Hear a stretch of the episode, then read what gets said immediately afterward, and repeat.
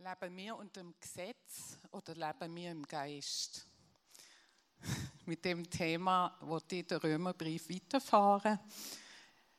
Ich habe herausgefunden, dass der Paulus das Thema eigentlich aufgreift in den nächsten vier Kapiteln. Und äh, je nachdem, wie lange das ich habe, würde ich aber nächsten Sonntag weiterfahren oder ich schaffe es heute. aber der Römerbrief ist halt sehr reichhaltig. Jetzt schauen wir mal, wie es geht. Also wenn mich jemand vor, ich weiß nicht, in einer gewissen Zeit gefragt hätte, lebst du im Geist? Dann hätte ich gesagt, keine Ahnung, ich lebe einfach. Ähm, oder jetzt muss ich auch noch im Geist leben, was muss ich denn noch alles? Und das hätte eigentlich schon offenbart, dass, es, dass ich ein bisschen unter einem gewissen Gesetz auch lebe. Und im Geistleben heißt eigentlich aus der Beziehung mit Jesus leben. Und eigentlich die Quelle anzapfen, die er uns zur Verfügung stellt, und zwar den Heiligen Geist. Er hat alles für uns vollbracht, er hat das Gesetz erfüllt und wir dürfen einfach die Quelle anzapfen. Und wenn wir das hören, da wird jeder von uns sagen, ja klar, ich lebe im Geist, logisch. Aber wenn wir genau hingucken und genau heranschauen, dann merken wir, hmm, manchmal fallen wir dann auch aus der Gnade und plötzlich leben wir wieder unter einem Gesetz. Und genau da möchte ich heute versuchen hinzugucken. Es ist nicht ganz einfach. Also der Paulus hat da ziemlich ein ziemliches Glanzstück liefert mit dem Römerbrief und selbst die Gelehrten, da habe ich einen Kommentar gelesen, da hat so ein hochtheologischer Typ hat geschrieben, selbst sie werden wieder zu Schülern, wenn sie den Römerbrief lesen.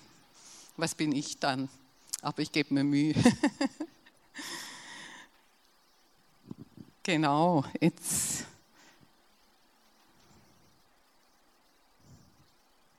Ah, jetzt kommt wieder der. Genau, Leben unter dem Gesetz oder Leben im Geist. Ich starte mit Römer 5. Und da steht im Römer 5, Vers 1, da wir nun durch den Glauben von Gott für gerecht erklärt worden sind, haben wir Frieden mit Gott durch das, was Jesus, unser Herr, für uns tat. Halleluja. Der Fritz Peter ist begeistert. Und ja, ich möchte gerade auf das zu sprechen kommen, Frieden mit Gott. Es ist schwierig, Frieden zu haben mit jemand, wo wir immer Schuldgefühle haben. Einfach, da sitzt dir jemand gegenüber und da ist immer das Gefühl, ich bin dem noch was schuldig. Der fordert jetzt irgendwie noch von was, mir von was ein. Oder es gibt so Leute, die geben einem das Gefühl, du hast noch nicht mal eine Ahnung, was genau nicht gut ist, aber du hast immer das Gefühl, irgendwas bestehen noch schuldig. Und wenn wir so eine Beziehung mit Gott haben, werden wir uns ihm nicht nähern.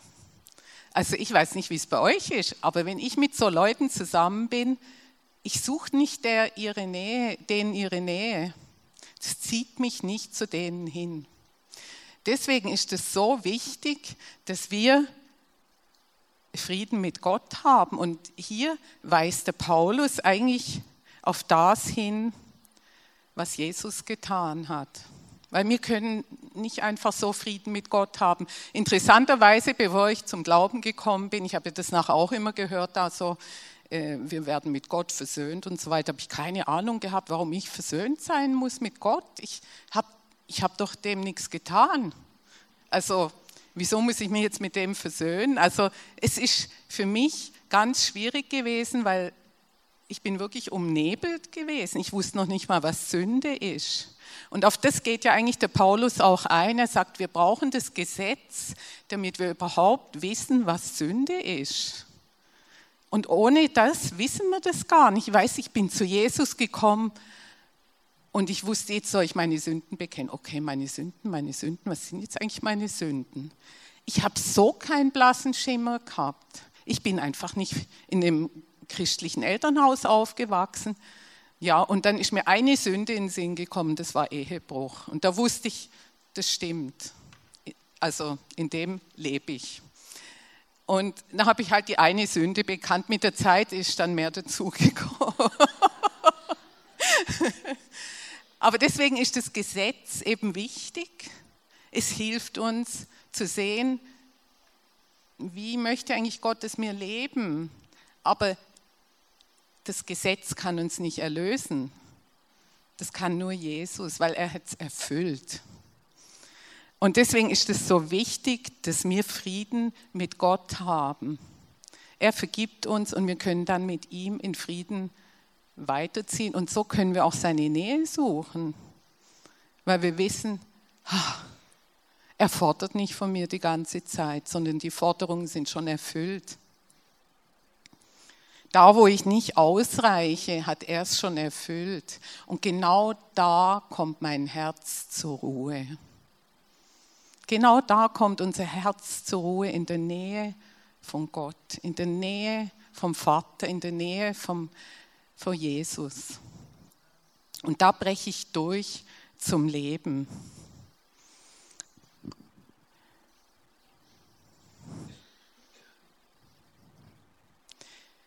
Römer 5, Vers 18. Ihr müsst einfach heute ein bisschen Geduld haben. Also wir machen heute ein bisschen Bibelstudium. Ist das okay? Wir haben ja den Römerbrief und deswegen nehme ich den Römerbrief. und da heißt es, so wie eine einzige äh, Verfehlung allen Menschen die Verdammnis brachte, so bringt eine einzige Tat, die Gottes Rechtsforderung erfüllte, allen Menschen den Freispruch und damit das Leben. Halleluja. Das ist auch aufgeführt in dem Römer 5. Da sagt irgendwie, der alte Adam hat es vermasselt. Der alte Adam, der hat es nicht geschafft, oder? Der, der hat, da ist ein Bruch reingekommen in die Beziehung mit Gott und wir sind alle unter, das ist eine geistliche Dimension, in die wir nachher reingekommen sind. Und wir sind alle unter dieser Dimension, bis wir, bis Jesus gekommen ist und uns wie eine neue Dimension eröffnet hat, einen neuen Bund gemacht hat.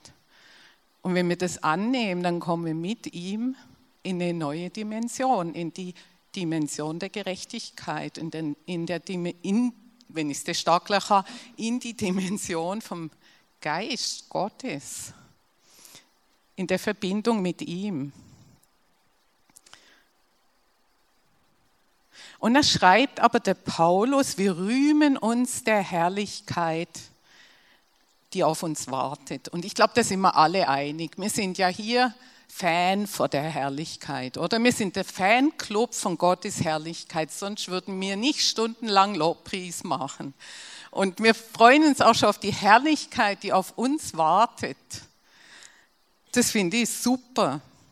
Aber dann schreibt doch der Paulus noch, dass wir uns nicht nur der Herrlichkeit rühmen, sondern auch der Bedrängnisse. So, also, das geht doch nicht. Der Paulus sagt, dass es sogar gut ist, dass es einen Wert hat, wenn wir in Bedrängnis kommen, weil wir dadurch Geduld lernen und Bewährung erleben und die, Hoffnung, einfach die Hoffnung auf die Ewigkeit die verfestigt sich in uns. Und da heißt es auch, dass wir nicht enttäuscht werden, weil Gott uns durch seinen Geist seine Liebe in unser Herz ausgegossen hat, so als Pfand. Und als ich über das nachgedacht habe, habe ich gedacht, also sich der, Herrlich, äh, sich der Bedrängnis rühmen, das kann jetzt wirklich das kannst du jetzt wirklich nur mit, in der Kraft vom Heiligen Geist, sonst macht es nicht Sinn. Also, wenn wir mit Jesus unterwegs sind, ihr habt ja so tolle Zeugnisse gehabt letzten Sonntag. Und wenn ich, ich habe das Vorrecht gehabt, ich habe es nachhören dürfen. Ich war nicht hier, aber ich bin so berührt gewesen. Ich bin zu Tränen berührt gewesen, was Gott getan hat. Also es ist nicht öffentlich, müsst nicht Angst haben, das kann niemand einfach so hören. Und was ist das? Eine Bedrängnis nach der anderen habt ihr aufgezählt. Bedrängnis durch Todeswünsche, Bedrängnis durch äh, schlitternde Autos, die irgendwo da kurz vorm Abgrund noch wieder zurückgehoben werden, Bedrängnis durch Todeswünsche oder Todessehnsucht, Bedrängnis durch Scheidungen, Verlassensein. Und genau in dem hat doch Gott so wertvolle Sachen gewirkt unter euch und auch unter uns und das macht er immer wieder. Und der Paulus, das ist jetzt ein Typ gewesen, der hat ja Bedrängnisse erlebt. Also wenn man das mal studiert, da muss ich sagen, Mama mia. Also ich würde mir das nicht zutrauen, was der da erlebt hätte, dass ich das äh, irgendwie gesund überstehen würde. Und er sagt noch, wir rühmen uns der Bedrängnis. Er schreibt den Römern quasi, äh, sagt er, klammert es nicht aus. Das Evangelium beinhaltet auch Bedrängnisse. Jesus Nachfolge beinhaltet auch Bedrängnisse. Und das ist der Weg vom Geist. Das ist der Weg, wo ihr alle geschildert habt mit euren Zeugnissen. Ich, ich, ich kann es nicht, ich schaffe es nicht, aber ich werfe mich ganz auf Gott. Ich, ich zapf dort an und genau da fließt die Kraft rein. Und dann ist noch Folgendes, es ist ja nicht immer nur gerade ein kurzer Moment, wo wir in Bedrängnis sind, es sind manchmal längere Zeiten.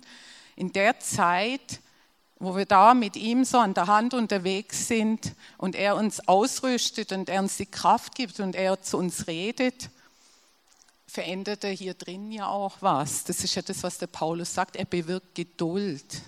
Er verändert unser Herz und er tut uns so in sein Bild umgestalten. Und er sagt, das hat einen Wert. Das hat einen Wert. Wenn du und ich bewährt sind im Glauben, das hat einen Wert. Das hat einen Wert für uns selber, aber auch für unsere Geschwister, für, für unsere Mitmenschen. Dann leben wir nicht nur für jetzt und heute, sondern wirklich, wir sagen, hey, es gibt noch viel mehr als das Jetzt und heute.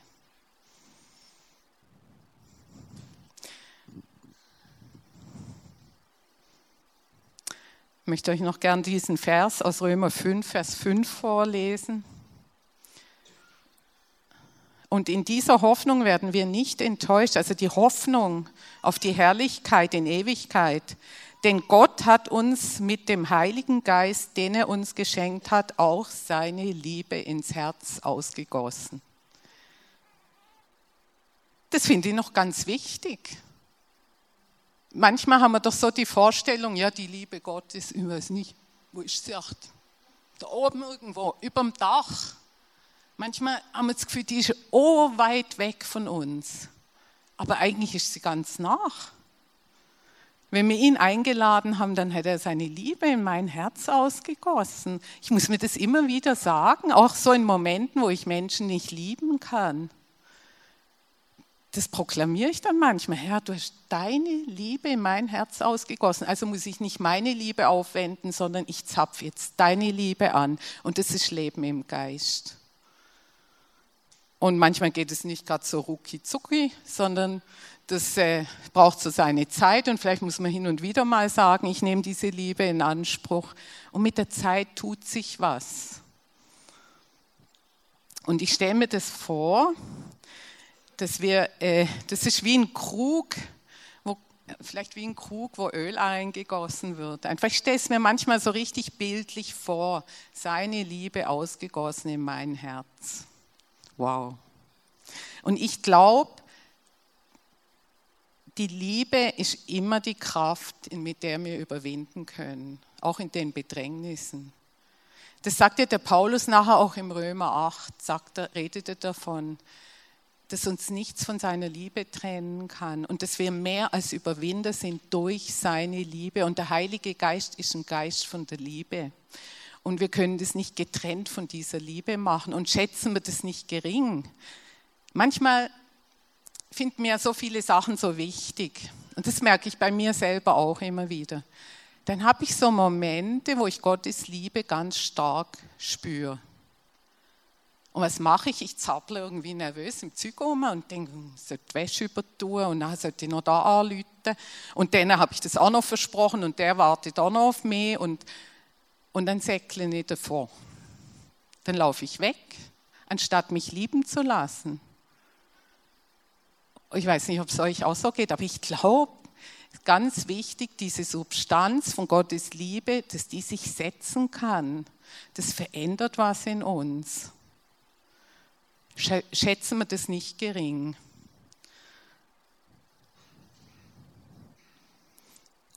Und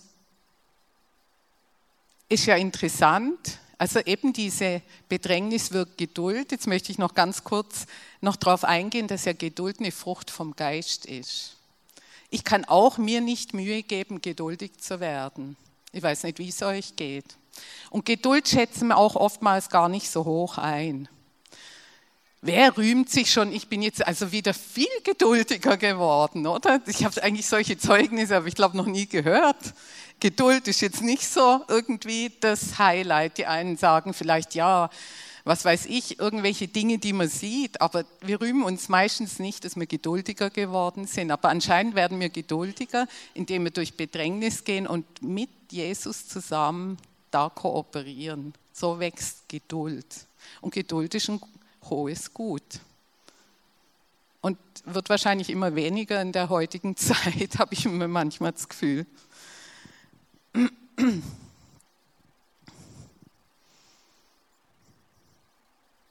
Oh, jetzt sind wir schon im siebten.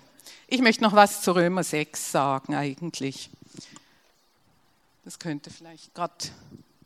Hm, Stört es euch? Ja, nehmen wir das Herz wieder, genau. Im Römer 6 redet dann der Paulus davon, dass, diese, dass wir uns eigentlich ganz hingeben sollen mit allem, mit allen unseren Gliedern, mit unserem Herz, mit unseren Gedanken, mit unseren Armen und Beinen, mit dem, was wir tun. Und zwar aus dem Grund, weil es nicht billig gewesen ist, dass wir in dieser neuen Dimension leben können. Es ist keine billige Gnade. Die Gisela hat ja letztes Mal auch davon geredet. Es ist keine billige Gnade. Wir geben uns ihm nicht hin, weil wir was erreichen wollen, sondern wir geben uns ihm hin, weil wir ihn lieben und weil wir erkannt haben, was er für uns getan hat. Und das ist ein Riesenunterschied. Weil wenn ich es wieder mache, weil ich irgendwas erreichen will, dann bin ich wieder in dieser Schuldbeziehung.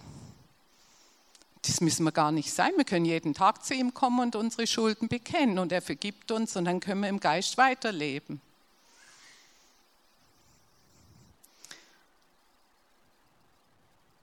Und so bekommen wir die Kraft zu überwinden. Was ich noch gerade zu der billigen Gnade sagen möchte ist, das ist für mich so ähnlich, ich habe eine, vielleicht eine gute Freundin, wir haben eine enge Beziehung und sie macht mir ganz ein wertvolles Geschenk. Ich weiß nicht, irgendein schönes, vielleicht einen schönen Mantel oder eine wertvolle Kette. Und ich würde das Geschenk annehmen, mich freuen und sagen, wow, so toll und so. Und dann würde ich es nehmen und verkaufen und Gewinn draus schlagen. Wie lieblos werden das? Oder ich würde es vielleicht sogar misshandeln. Ich würde es irgendwie so behandeln, dass es leidet und denken, ja, die schenkt mir dann wieder eine, oder? Ja, genau, aber so gehen wir mit Jesus um. Wenn wir seine Gnade annehmen, seine Vergebung und denken, ja, jetzt sündige ich mal wieder so ein bisschen, oder? Also, ich meine, mutwilliges Sündigen, weil ich bin ja auch eine, wo wir sind alle unterwegs, mir fehlen alle, wir haben alle äh, unsere Probleme.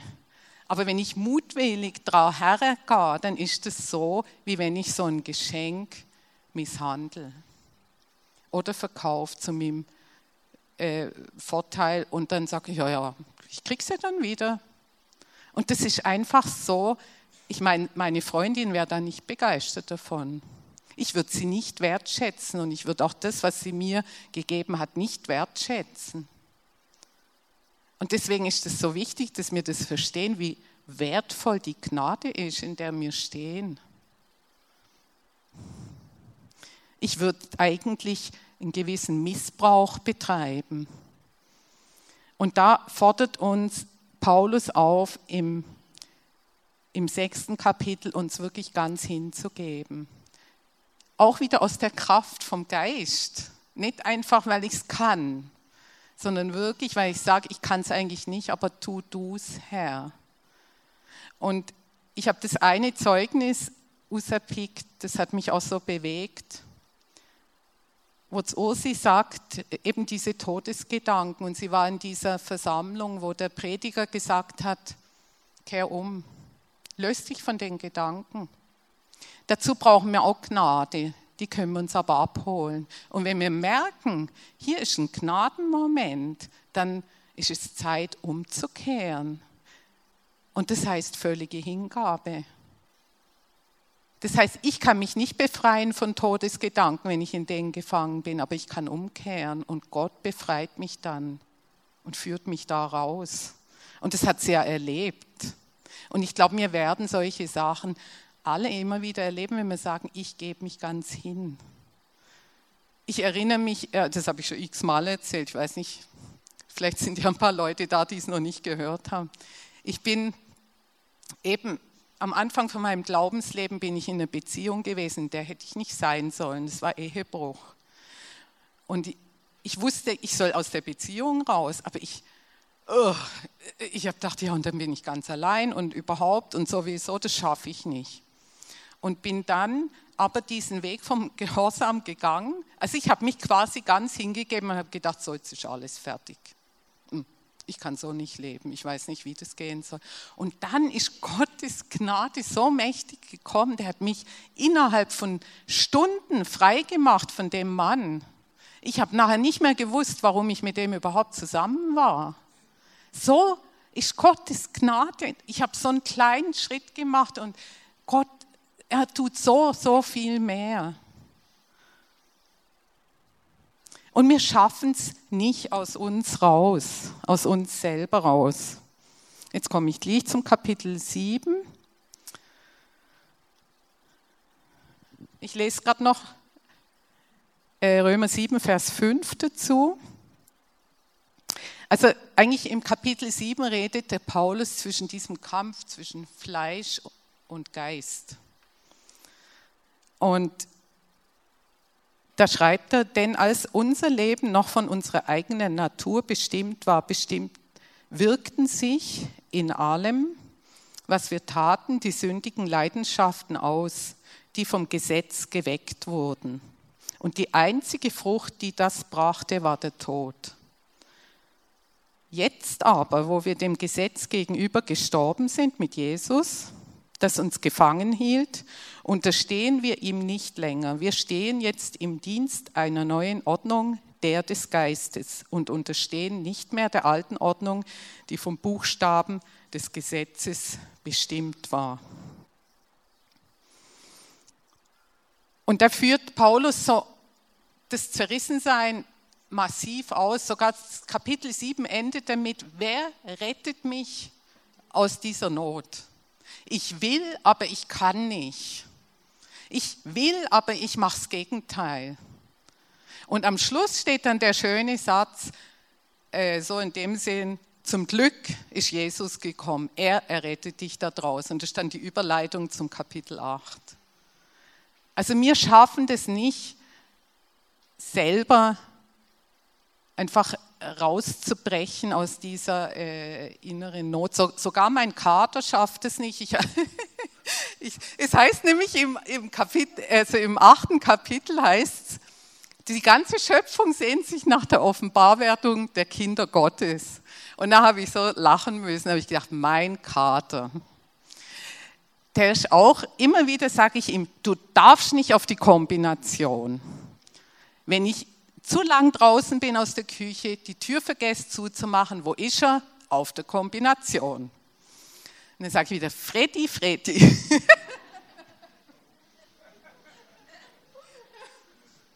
Und ich merke einfach, bei ihm läuft es genau gleich wie bei uns. Oder wenn man sagt, du darfst es nicht. Oh ja, das wär's, oder? Und die Kinder sind ja auch so, oder? Wir wissen das ja alle. Und wir, wir sehen uns eigentlich danach erlöst zu werden. Es ist, ist irgendwie ein bisschen schwierig. Und uns geht es genauso. Du darfst es nicht. Oh ja, das klustet mir gerade. Und nur Jesus kann das bewirken, dass unser Herz verändert wird. Für mich ist es auch so wie ein Bild, ob ich zu Fuß gehe oder ein Auto habe zum Fahren. Es hinkt ein bisschen. Zu Fuß gehen steht für mich, ich will es selber schaffen. Stell dir vor, ich will nach Hamburg und sag, ich gehe zu Fuß. Das ist dann anstrengend und dauert lang und wahrscheinlich komme ich nie an. Aber mit dem Auto ist es erreichbar. Ist auch nicht so anstrengend. Für mich vielleicht ein bisschen ein Vergleich zum, ich versuche ein Gesetz zu erfüllen, ich versuche aus eigener Kraft gut sein zu wollen oder ich kann es im Geist machen. Ich steige in das Auto ein, ich kriege einen Sprit und ich fahre. Ich muss auch noch ein bisschen was dazu tun. Ich bin nicht nur eine Marionette, aber ich bekomme die Kraft und die Ausrüstung dazu.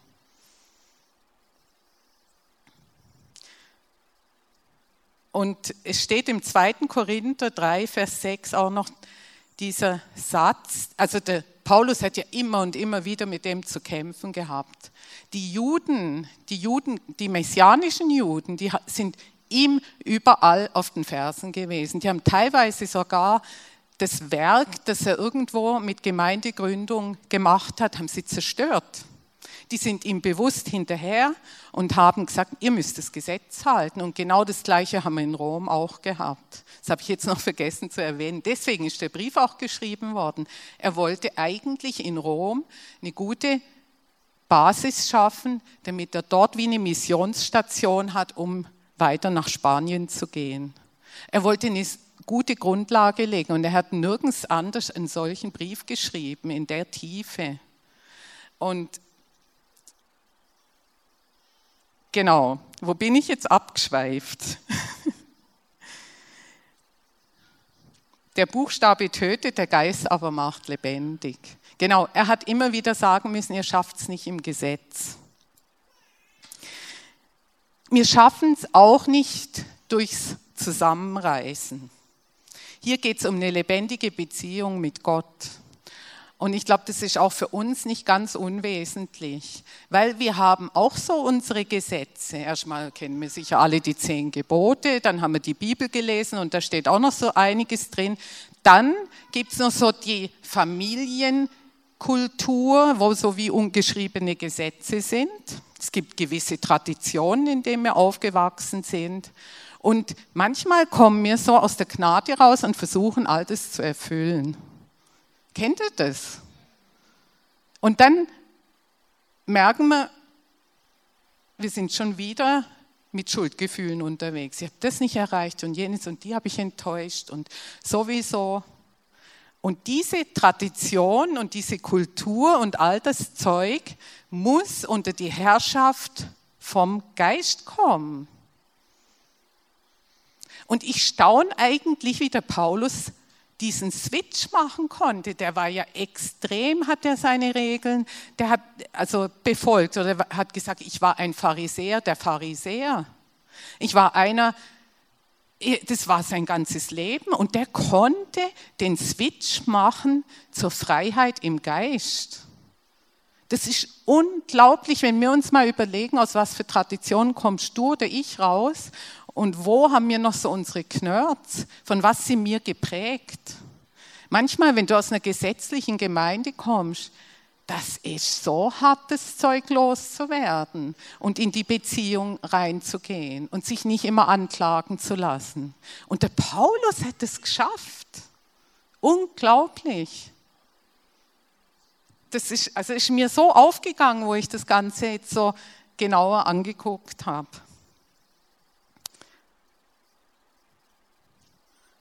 Also wir schaffen es nicht, indem wir uns Mühe geben, Wir schaffen es nur, indem wir Beziehungen leben und Gott verändert unser Herz und dreht es nachher so, dass wir plötzlich Dinge wollen, die wir vorher gar nicht wollten.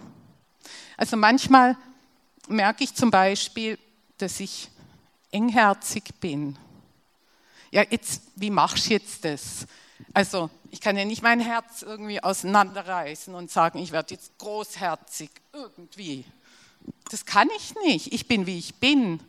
Und, aber der Heilige Geist kann das. Und wenn ich ihm immer wieder darum bitte, mach du mich weiterherzig, mach du mich weiterherzig. Guck mal, Herr, du siehst, ich schaffe das irgendwie nicht. Bewirk du das in mir, er macht's. Ich merke, da fängt langsam was an in mir, sich zu verändern. Und das ist Leben im Geist, sich ihm hingeben, weich sein, sich öffnen und er tut's dann. Und so sind wir nicht die ganze Zeit im Stress. Und ja, fast bis zur Erschöpfung. Wir können richtig erschöpft werden, wenn wir solche Gesetze erfüllen wollen. Und in seiner Gegenwart, wenn er an mir wirkt, da fällt eben diese Angst ab. Die Angst ab, nicht zu genügen. Ich werde entspannter in seiner Gegenwart. Und auch schon dadurch verändert sich was in meinem Herz. Und deswegen sind wir ja alle hier, oder? Wir wollen genau das erleben. Und ich möchte uns einfach da drin auch Mut machen. Genau, ich habe es nicht geschafft bis zum Kapitel 8. Dabei, das Kapitel 8 ist einfach der Hammer. Und ich hätte es jetzt schade gefunden, wenn ich das in fünf Minuten abgehandelt hätte. Deswegen, ich mache das am nächsten Sonntag, habe ich sowieso Gottesdienstleitung, habe ich gedacht, ich nehme das Kapitel 8 noch rein. Wenn ihr Interesse habt, kommt doch bitte, weil es ist einfach der Hammer. Es gibt keine Verdammnis für die, die in Jesus Christus sind. Aber zum Abschluss möchte ich euch jetzt noch gerade diesen Vers präsentieren.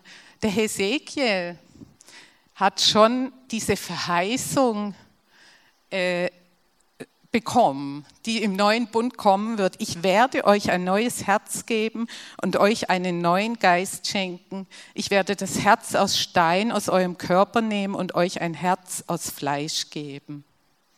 Das macht er wie in einem Schwupp, wenn wir uns bekehren, wenn der Heilige Geist kommt. Aber es ist wie beides. Er macht es wie in einem Moment und trotzdem ist es ein lebenslanger Prozess. Immer wieder das harte Herz hinhalten. Immer wieder. Aber er tut's und ich würde jetzt behaupten, ich bin jetzt über 30 Jahre mit Jesus unterwegs, dass sich doch ein bisschen was verändert hat bei mir, seitdem ich mich bekehrt hatte. Und das ist doch schön, wir dürfen nachher ihm entgegengehen und ihm immer ähnlicher werden. Und mit dem möchte ich euch segnen, lebt nicht aus Gesetzen, ich sollte, ich müsste, sondern geht jeden Tag im Alltag mit allem, gehen wir zu Jesus und bitten ihn. Ich frage ihn manchmal sogar, was ich anziehen soll, weil ich keine Ahnung habe. Klar, also das ist jetzt wirklich unwichtig. Aber manchmal denke ich, oh, ich weiß jetzt nicht, ich habe keine Zeit, ich kann jetzt nicht noch Kleider raussuchen und, und weiß ich was, hilft mir jetzt einfach. Und schon das, ja, er, er ist einfach da und hilft uns in allem Möglichen. Genau, und mit dem möchte ich uns einfach ermutigen. Und Kapitel 8, nächsten Sonntag. Ich bete noch. Jesus, ich danke dir einfach, dass du uns das super Angebot gemacht hast, dass du für uns in den Tod gegangen bist, damit wir nicht in den Tod gehen müssen, sondern damit wir das um Leben durchbrechen können durch deinen Geist. Und ich bitte dich, dass du uns an der Hand nimmst und uns lehrst, was das genau heißt, Leben im Geist. Und ich bitte dich, hilf uns auch, wenn wir mal wieder irgendwo feststecken in irgendwelchen, du solltest und du müsstest, in irgendwelchen Leistungs- ähm, Forderung. Ich bitte dich, hilf du uns, Heiliger Geist, dass wir uns wieder befreien können und dass wir wieder zu dir kommen und dass wir uns unser Leben wirklich ganz nach und ganz eng mit dir verbringen. Und dass wir diese Gerechtigkeit, die von dir kommt, wirklich einfach so ganz praktisch, aber auch ganz tief erfahren können.